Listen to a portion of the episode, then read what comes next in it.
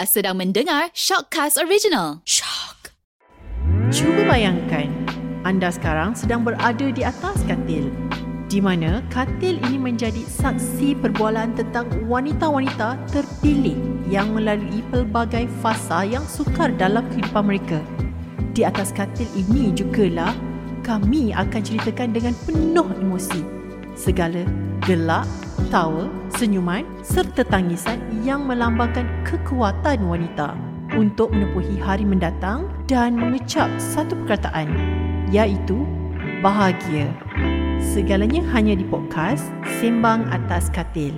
Hai, Assalamualaikum warahmatullahi wabarakatuh dan selamat sejahtera. Ha, jumpa lagi dengan Suzana. Dah empat episod pun ramai dah yang macam uh, bagi feedback. Alhamdulillah Zana happy sangat. Siap ada yang macam bagi tahu macam cadangan-cadangan nak interview, nak dapatkan guest yang macam mana kan. Okey, Suzana dekat macam biasa bila sembang atas katil ni kita dekat atas katil ni tapi tak keseorangan. Ha, katil ni macam tengah peluk-peluk apa bantal-bantal bantal love ni. Hmm, lepas tu Suzana ada white coffee juga ni ha sebelum tidur. Uh, nak melayan dengan tetamu hari ni kan. Ha. Okey, sebelum tu biar tetamu hari ni kenalkan diri dululah. Okey, uh, nama saya Nurul Iza. Okey, uh, tapi kawan-kawan orang Kedile semua panggil saya Iza lah. Saya dah berkahwin uh, dua orang anak, seorang lelaki, seorang perempuan. Alhamdulillah. Uh, bekerja saya di sekarang di salah satu uh, institusi keuangan GSC uh, di di Selangor. Uh, macam macam Suzana sendirilah banyak juga sebenarnya nak tanya macam nak bagi tahu kat Iza macam bila kita sembang pasal uh, kekuatan seorang wanita ni kan. Dia ni lebih macam terselah kan bila kita ni uh, lalui fasa-fasa tabah menghadapi segala dugaan lah. Iza pun sebagai seorang ibu yang ada dua anak, uh, ups and down dalam dalam hidup lah. Nak tanyalah dekat Iza kan. Cuma nak hmm. nak sedikit uh, uh, recap lah, kongsi cerita mungkin zaman-zaman sebelum Iza berhijrah. Saya kenal Iza ni pun dari zaman uh, uh, belajar juga. Berbeza. Iza dulu dengan Iza sekarang. Kiranya kalau zaman sebelum berhijrah kan, pernah tak macam Iza uh, tak rasa pun nak compare diri dengan orang lain? Iza adalah Iza yang sekarang. Share lah sikit kan. macam ni, macam ni. Cerita, cerita. Uh, jujurnya, ya. Uh, nak kata compare tak lah. Uh, dulu boleh dikatakan kategori daripada zaman sekolah kot. Walaupun rambut masa tu orang kata apa berkarat ke seksi ke whatever. Tapi kalau suruh pergi orang kata apa berkawat tengah padang panas tu memang tak ada hal lah. Orang kata apa ada berbekas-bekas uh, apa berbelak orang kata apa kena jemur tu biasa. Kena masuk dalam parit tu pun pernah biasa. Macam kadang saya wondering juga macam kayaknya macam saya senang didekati dan senang di uh, dirapati especially macam budak-budak lelaki lah you know kawan-kawan lelaki yang macam tak kisahlah yang ada yang nerd ke yang jenis yang macam uh, nakal-nakal jenis yang macam kata apa jenis yang jenis yang suka duduk kat belakang-belakang uh, suka yang selalu yang kaki tidur semua tu hmm, ada je tapi saya tak pernah kata label diri saya macam ya apa uh, saya selalu mengcomparekan diri saya hot stuff ke tak hot stuff. Kiranya jenis awak ni datangnya hijrah tu bila dapat satu petunjuk. Saya percaya kebanyakan daripada teman-teman saya kan bila cerita pasal penghijrahan hmm. ni banyak petunjuk yang membuatkan orang akan uh, berubah dan berhijrah lah. Apa petunjuk awal ketika mula-mula saya, sebenarnya Iza istiqamah untuk berhijab? Saya starting berhijab, dia sebenarnya macam ada few incident lah. Uh, bukan sebab suddenly, bukan sebab macam it just happen. So benda tu tiba-tiba pertama hidayah tu macam jentik ke hati kan. Um, saya tak nafikan dulu saya masa zaman muda masa zaman belajar zaman kerja mula-mula dulu Oh kata apa Saya pernah lah jejak pergi Pergi kelab Dia kawan secara beramai So bila masa saya jentik untuk untuk berhijab tu bila sebenarnya insiden bila uh, selepas uh, saya nak dekat um, uh, kahwin tapi masa tu saya kehilangan kakak saya yang sulung. Masa lepas kakak uh, selepas kakak saya meninggal tu dia konon kan kita ada macam 100 hari berkabung lah kononnya kan. Dia sebenarnya berkabung ni maknanya macam kita nak macam ada grieving moment period. So macam kita nak macam cool down kan diri and everything. So masa tu memang saya je sekarang pakai selendang je. Macam kata apa macam nampak-nampak rambut sikit macam tu kan. Tapi uh, memang time tu saya rasa macam bila bila nak keluar tu saya rasa macam tak rasa macam tak best. So saya rasa macam mesti nak kena dia pakai uh, proper. Lepas tu slowly saya cubalah macam tengok-tengok macam macam yang kawan-kawan yang lain kan macam tengok eh macam mana style pakai tudung macam ni? Macam mana style pakai yang selendang lah? Sebab saya memang zero knowledge pasal nak pasal pakai hijab ni. Yang kata apa yang proper. So sikit-sikit macam try and error apa beli pin lepas tu saya pinjam sepupu saya punya. Kadang ada yang dia jenis yang macam selendang macam cantik yang boleh matching. Uh, slowly lepas itu Kemudian uh, saya macam terus rasa macam saya okay this uh, saya rasa macam saya time memang terus saya nak pulih hijab yang memang uh, kerana uh, Allah Taala lah. Ya insya-Allah lah saya dah dekat 9 tahun uh, istiqomah. So mudah-mudahan uh, tetap istiqomah. Uh, kata apa uh, dugaan tu banyak keliling kadang macam nak juga kadang terasa kan macam bila pergi selun mus, apa muslimah punya selun kadang-kadang kita pergi buat treatment rambut tiba-tiba rasa macam rambut kita macam wow macam shining pula kan. Rasa macam hmm, cantik ni kalau boleh tengok diri kat tengah-tengah hari kan. Macam boleh macam macam mengibas-ibaskan rambut kan. Lepas tu saya rasa macam oi eh, astagfirullahaladzim ah, macam kembali ke jalan yang betul balik. Jadi sebenarnya kalau Iza sendirilah apa nikmat yang paling besar Uh, ketika mula-mula sekali uh, Iza berhijab? Ketenangan tu of course sebab kita rasa macam lebih rasa macam tak macam macam kita rasa tertutup tau. Rasa macam rasa secure. Tapi bukan rasa secure sebenarnya. Dia lebih kepada rasa macam uh, macam peacefully. So tak ada rasa macam uh, macam rasa terlalu free. Uh, maksud saya terlalu free tu macam macam terdedah Ha, bukan terdedah hmm. sebab macam pakai baju seksi. Tak. Dia sebenarnya uh, kita punya perwatakan, kita punya personality. Uh, sebagai seorang wanita. Maknanya uh, walaupun kita wanita yang berhijab, kita masih lagi boleh buat apa saja yang masa zaman kita pernah buat dulu. Aktiviti lasak ke, uh, apa saja. Sebab saya pernah pergi dengan kawan-kawan, pernah pergi holiday, luar negara pun semua memang uh, kata apa kadang ada jenis yang uh, yang tengok kan macam eh uh, nak buat aktiviti ni. Tapi macam ni eh, nak macam uh, nak apa tudung tu nak pakai macam mana nak proper uh, kalau kata pergi diving uh, lagilah uh, nak pakai apa semua. So saya bagi saya benda tu itu bukan je menjadikan masalah. Macam kita cari benda yang selesa memang mengekalkan apa yang kita nak. Jangan kata kita buat semata-mata sebab tak nak eh nanti orang tengok lah eh nanti orang cakap apa? Lah ah tak. Kita jangan buat macam tu. So it's actually is from your deep heart inside. Apa you nak buat? Apa yang lakukan? Uh, pergaulan Iza dengan rakan sekerja rakan-rakan sekeliling tu macam mana Iza letakkan batasan? Ke masa tu dah ada yang kiranya dah dah ada pasangan pasangan kan? Dah ada ke? Ataupun Iza masih macam Iza masih berkawan. single. Berkawan, berkawan. je. Oh okey. Uh, banyak.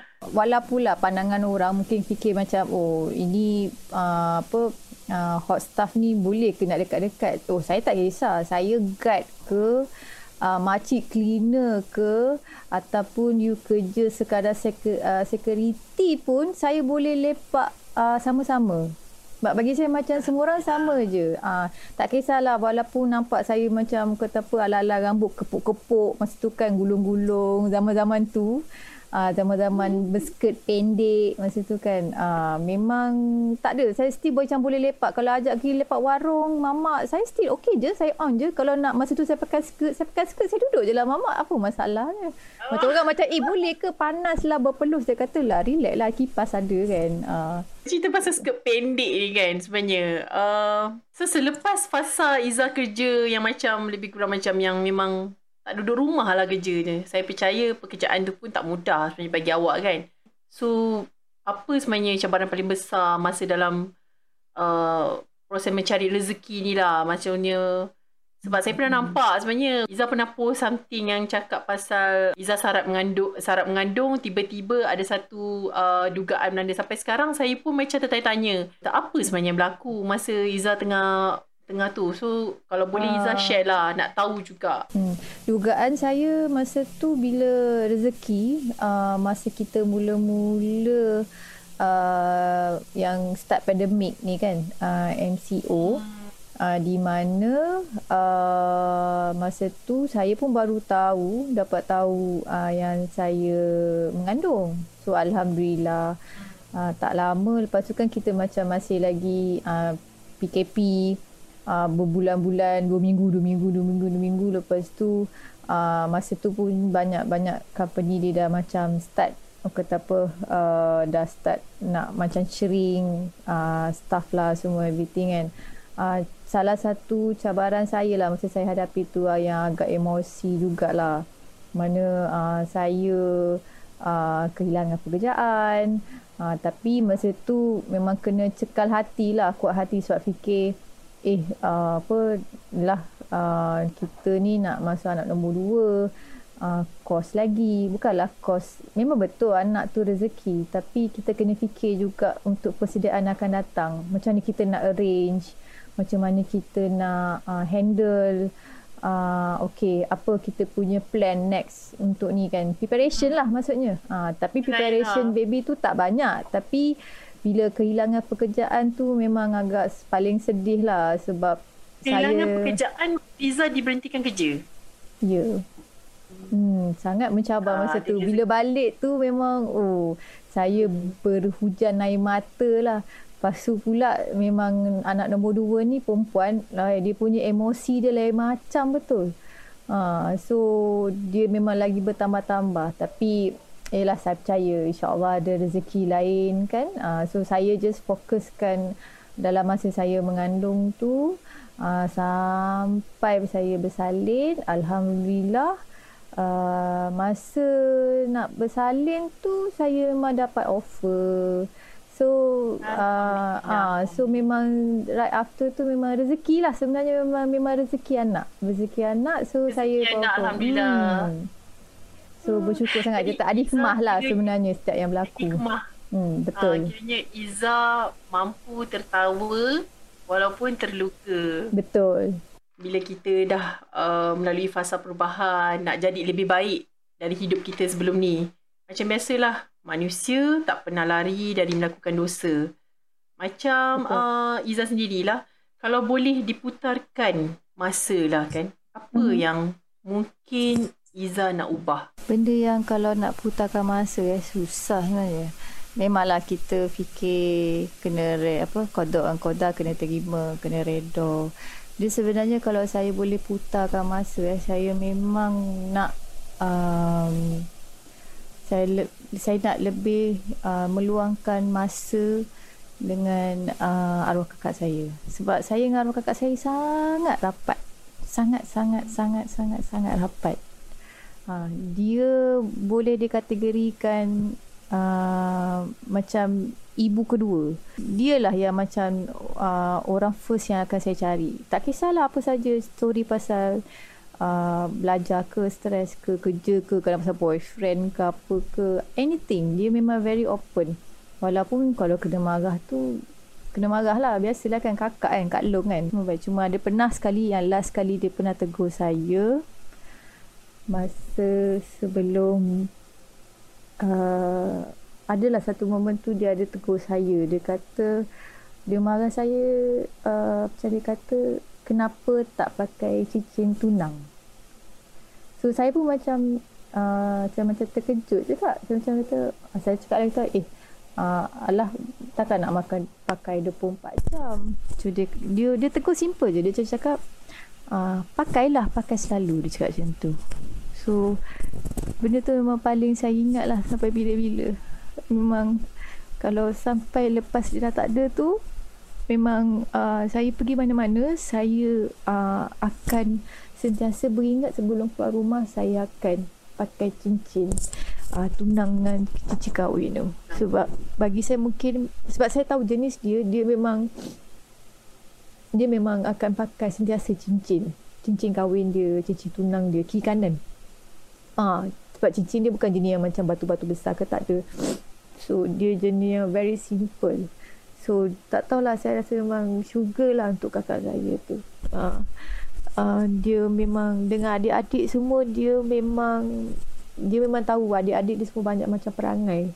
Tapi dia still apa kata apa jadi macam uh, pengaman untuk kita orang semua. Jadi bila dia dah tak ada tu saya cakap betul walaupun dah dah 9 tahun lah yang lalu lah. Saya masih lagi akan lalu dekat depan kawasan kubur dia saya masih akan um, saya masih lagi akan akan uh, berhenti dekat tepi jalan. Saya akan masih lalu. Saya akan masih sedekah fatihah saya masih akan menitik air mata setiap kali kalau selepas saya uh, baca yasin ke apa. Sebab saya semacam rindu tu sangat tebal Uh, sebab entahlah dia macam best friend macam BFF uh, saya dengan kawan saya sendiri BFF pun tak serapat macam ni saya dengan kakak saya. tu uh.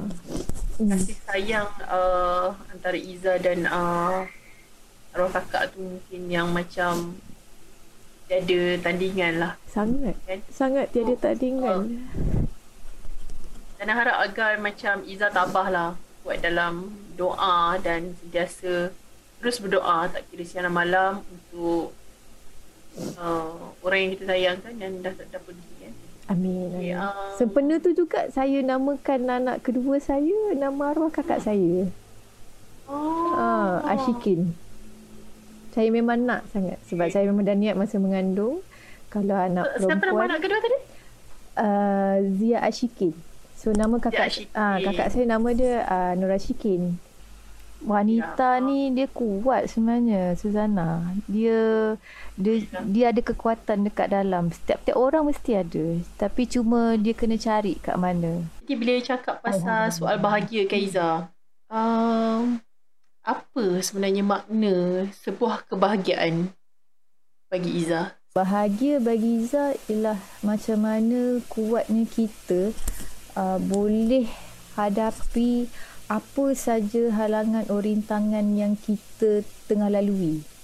Bagi Izzah itu bahagia. Sebab tak bahagia tak semestinya macam tunjuk oh ambil gambar selfie pergi holiday uh, tengah makan suap-suap dengan suami. Uh, ada orang istilah itu bahagia.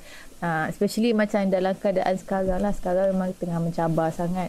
Uh, mencabar dengan apa-apa ekonomi semua masing-masing uh, of course lah saya rasa semua kaum wanita yang yang wanita tunggal terutamanya kan saya rasa mereka lah orang yang paling bahagia kalau dia boleh menghadapi uh, cabaran di masa sekarang ni kan untuk nak jaga anak-anak, nak kerja lagi, nak cari rezeki, lepas tu nak handle family lagi, nak ibu bapa lagi saya paling tabik spring lah. Benda, uh, kalau ada wanita yang tunggal yang kata apa menanggung anak-anak kat rumah tu saya senang kita tempuhi apa saja rintangan apa saja cabaran yang yang yang diberikan yang Allah berikan dengan kita dengan penuh sabar uh, penuh kekuatan uh, demi anak-anak itu yang paling penting. Kalau yang belum berkeluarga mungkin uh, maksudnya yang yang belum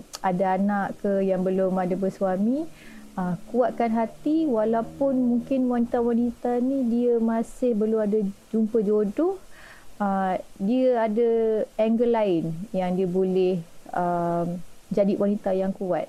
Iza cakap-cakap ni sejuk dah buat kopi. Iza minum buat kopi tak ha, ni? Itulah tak teguk-teguk eh. ha. Ada kita minum green tea kita tak minum kopi. Ha, kau nak green tea kejap I buat green tea sekejap. Ha, ha. Okay, terima kasih Iza sebab sudi berkongsi macam-macam pengalaman Iza dari uh, fasa penghijrahan dan kini jadi seorang uh, wanita yang berhijab dan jadi seorang ibu yang solehah dan banyak fasa-fasa dugaan hidup Iza alami mungkin boleh memberikan banyak lagi motivasi serta inspirasi kepada wanita lain juga kan. So terima kasih uh, sebab kongsi di Sembang Atas Katil. Jadi uh, kita jumpa lagi di episod seterusnya.